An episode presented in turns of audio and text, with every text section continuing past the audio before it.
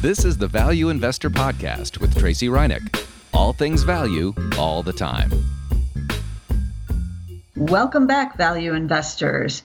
So I had a whole show planned for this week, but I threw it out the window as this short squeeze Wall Street Bets Reddit thing is going on, and it's going on with value stocks. Yes, value stocks. We're in the news for something that is kind of good or not so good. I don't know. It depends on your viewpoint, right?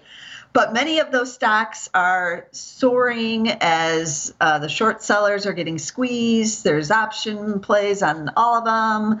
The moves have been, dramatic. But a lot of the stocks that all that is happening in have been mentioned several times on this podcast in the past. Most of them, but not quite all of them. But some of those include GameStop. We've talked about it many times over the last couple of years because it has remained a value stock for numerous years. Ticker GME, in case you don't know it. Express has been featured on this podcast over the years. EXPR, Bed Bath & Beyond definitely has over the years. BBBY. Might have talked about Tanger Factory Outlet. I can't remember if it was on this one or maybe the Market Edge, but that one, SKT is the ticker there. That is starting to see some big gains. B&G Foods is another one. I know we've mentioned that one. BGS is the ticker there. They're also squeezing some other stocks that were not been mentioned here. Build-A-Bear, BBW, Shake Shack, SHAK is seeing a little bit of activity in that realm. So it occurred to me that after reviewing these lists of all these names, there's some more stocks, but these are just some of the main ones here on January 27th, 2021 that everybody's talking about. But I thought maybe some of you may actually be invested in some of these stocks, not involved in the option plays or anything that's going on Wall Street Bets, but you were just, bought in for a turnaround. Maybe you bought Bed Bath & Beyond back in the day, last year. That was a long time ago, back in the day. Or maybe you bought it when they got that new management that we've talked about. I used to own it in the insider trader because some of the insiders started buying once the new management came into place and started making changes and things started to improve. So we owned it in the insider trader for a while, but sold out with a nice, very nice gain. But maybe some of you didn't sell it and you're still in there. And so I thought, well, what are those people doing? You may be sitting on a pretty big winner, or in the case of GameStop, a huge winner. So what if you had bought 1,000 shares of GameStop last year for like $5, and that would have cost you $5,000, but maybe you were thinking it's not as bad as what everybody's saying. Michael Burry was in there. Maybe you bought before the Chewy CEO guy, before he bought all the 10% position and put some new people on the board. Maybe, you're just a big fan of GameStop, so you thought it was a value and you were going to hold on. So while you're just sitting there waiting for the turnaround, maybe you were just hoping to double your money. So you bought it $5. Hey, if it goes to 10, that's a big winner. I just doubled my money. But then all this craziness happened. And maybe you held on up through $50. So then you're at a 10-bagger stock. And then you're like, should I be in there? But the craziness is still going on. We all get greedy. So let's just say you did hold on. And now here on January 27th, it's trading at $325. And you're still in it. So what do you do as a value investor? Like, you're an investor, not a trader. What do? You have this huge gain. It's now $325,000. And I've always said that all investors should have a plan. It gives you some control of situations when things seem to go out of control, right? And this is out of control in a good way, but it's still not expected situation. So you basically won the little lotto, if this is your scenario, right? And that's what they call that smaller lottery here in Illinois, although they did change its name to Lucky Day Lotto now. But most states have that lotto, right? They have like the big lotto, and then they have that smaller one that's a lot easier to win. But it usually starts around $100,000, $150,000, and then it goes up from there. But people win it all the time. And that's what this is. If you're winning $325,000, and I say that winning, if you have that now in GameStop, you just won the little lotto. And that can have a big influence on your life, obviously, because you have to ask, what was your plan? What were you investing for? And this type of event in something like GameStop is really a once-in-a-lifetime type of event for most investors. But the harder trade is what to do with the other stocks that are up big in this whole event, but not as big as GameStop, because it seems pretty likely that many people either cashed in when GameStop went to 100, or they cashed in part, and now they're cashing in the rest of it at 325. I'm sure there's some who feel the greed and might stay in some part of the position to see if they can get a little bit more, but a lot of people are hightailing it out of there. So that's fairly easy. But what do you do if you're in, again, one of these other stocks that isn't up quite so big? So I own B&G Foods, again, ticker BGS, in the value investor portfolio here at Zacks. We bought it last July 2020. It is a pandemic play because they're a food company. They own Green Giant, among a whole bunch of other brands, but their Green Giant division has been soaring during the pandemic. We're all stuck at home. We're all going to shop at the grocery stores because we're not eating out or even ordering in as much as we used to.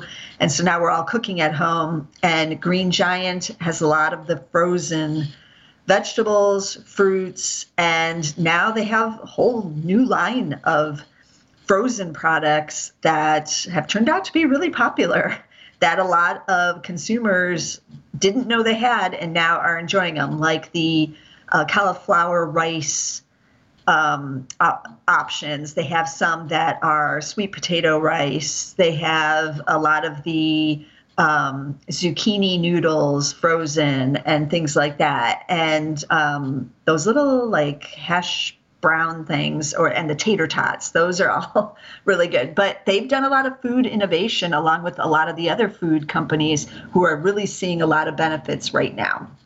So that's their backstory. The fundamentals have been good. They've been cheap for this entire time, even as sales are surging. So revenue is expected to be up 19.5% in 2020 and only 4% next year in 2021, because everybody assumes, the pandemic will ease, and that was peak sales, basically. We're all still not going to cook at home.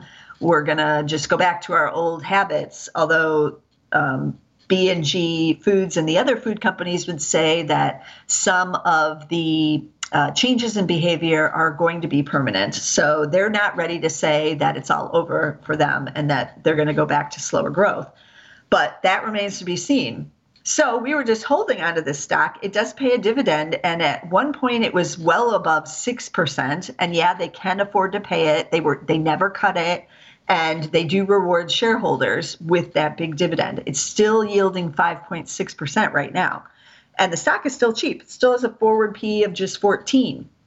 But this week, when everything is going on with GameStop and the short squeezes, they have discovered B&G Foods as well.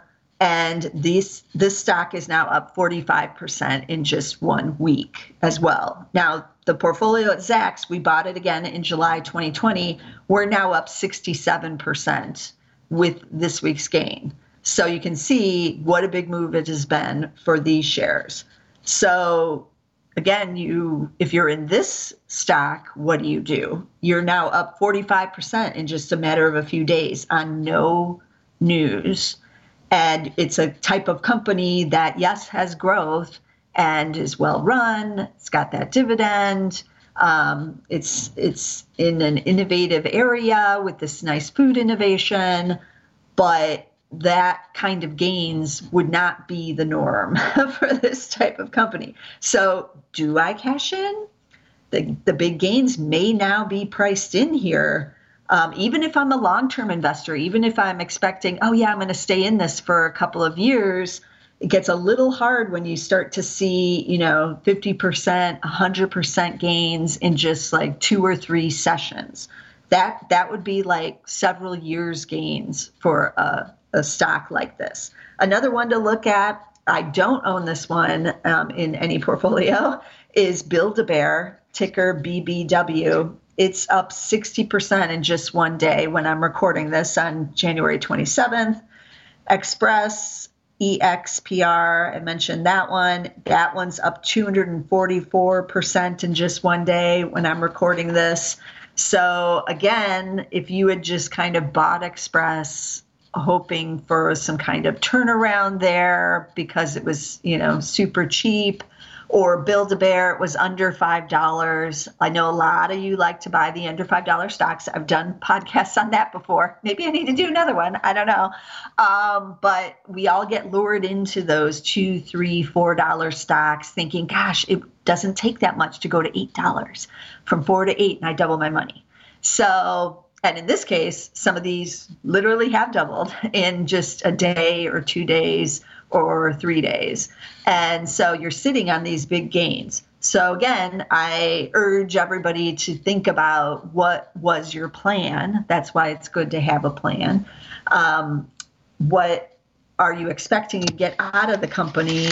And where do you sit with what the stock is doing? Because a lot of these moves are not quote unquote normal.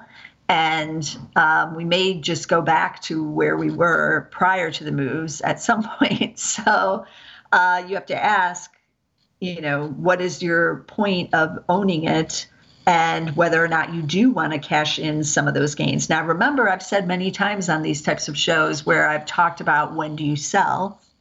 And nobody says you have to sell your entire position out. You can take half off. You can take a quarter off, whatever floats your boat. That makes you feel like, yeah, I'm cashing in some of this, but I still feel greedy and I still want to see if I can get even bigger gains. And that is an effective method for, locking in some of the gains. Obviously, you're not going to get quite as big of results at the end if you're locking in half and it keeps going up. But, from my point of view as an investor, the game is to have profits, and on something like GameStop, where it can be life-changing, then you have to really examine, actually taking a lot of it off the table there and celebrating your good luck, basically. So keep those things in mind. But this is an interesting time for value investors because, we were just supposed to be in a group where there might be rotation into our stocks this year, like there was at the end of last year, 2020, and that value investing may become a little more prominent, but not expected to be this prominent, right? With some of these stocks that have really been struggling, that are in a turnaround or that are in industries that are facing real challenges, like Tanger Factory Outlet. I'm sure many of you have been to one of those. Those are those outdoor outlet malls. And they've been holding up very well. There's been a lot of return in their foot traffic back to these malls. They benefited because most of them are outdoor type outlet malls. So even with the COVID restrictions and whatnot, consumers have not been afraid to go and hang out in these types of shopping malls, but they face challenges with some of their underlying retailers having gone bankrupt, so they'll have some empty stores that they have to release. Some of their retailers are behind in paying rent, but that has improved as we've gone along here. But there's some real challenges. A lot of these have these real challenges. So think that, keep that in mind if you are thinking about actual fundamentals with these. You're not just buying to double your money, you are buying the business, underlying business. And I'm thinking of that a lot with B&G Foods. Like I said, I own it in the Value Investor. Right now we are staying in it. They haven't reported earnings yet. I think it's towards the end of February is when they report. I love the business. I'm a big fan of it. It's just going to depend on what happens here with these short squeeze option move type plays that are going on in it. But watching it closely, and you should be watching all of yours as well. So let me recap some of the tickers here, and we're going to keep an eye on this and might have to have some more podcast episodes about it. I'm not complaining that it's happening in value stocks. Like I said, it's about time some of us value people we're in something exciting here, but it's something to keep an eye on. And so I don't think it's going to just suddenly end in a few days. So those tickers again, GameStop, of course, is GME. B&G Foods is BGS. S is in Sam, BGS. Build-A-Bear is BBW. Express is EXPR. Bed Bath & Beyond is BBBY. Tanger Factory Outlet, SKT. I mentioned Shake Shack, that's S-H-A-K. Shake Shack is one of those that's not a value, but it has a big short position in there, so I think that's why that one's on the move. And I think that was it. But a lot is going on in value, so we've got to stay nimble here, and we'll see what happens throughout this year, 2021. It should be an interesting year. So you want to subscribe to make sure you're getting all our episodes. We will have more episodes on value stocks as we go along, and who knows what else we may be talking about. So be sure to subscribe. You can get us on SoundCloud, but only with the Zacks Market Edge there. I know some of you have other platforms, so we are on Spotify as a standalone show. We're on Apple Podcasts. We're on a bunch of others. Just put in the Value Investor Podcast with Zacks or my name, Tracy Reineck, into Google, and you'll find somewhere where you can listen to it and subscribe. But be sure to, because I'll be back again next week with some more value stocks. This material is being provided for informational purposes only, and nothing herein constitutes investment, legal, accounting, or tax advice, or a recommendation to buy, sell, or hold a security. Do not act or rely upon the information and advice given in this podcast without seeking the services of competent and professional legal, tax, or accounting counsel. Publication and distribution of this podcast is not intended to create, and the information contained herein does not constitute, an attorney-client relationship. No recommendation or advice is being given as to whether any investment or strategy is suitable for a particular investor. It should not be assumed that any investments in securities, companies, sectors, or markets identified and described were or will be profitable. All information is current as of the date herein and is subject to change without notice. Any views or opinions expressed may not reflect those of Zacks Investment Research as a whole.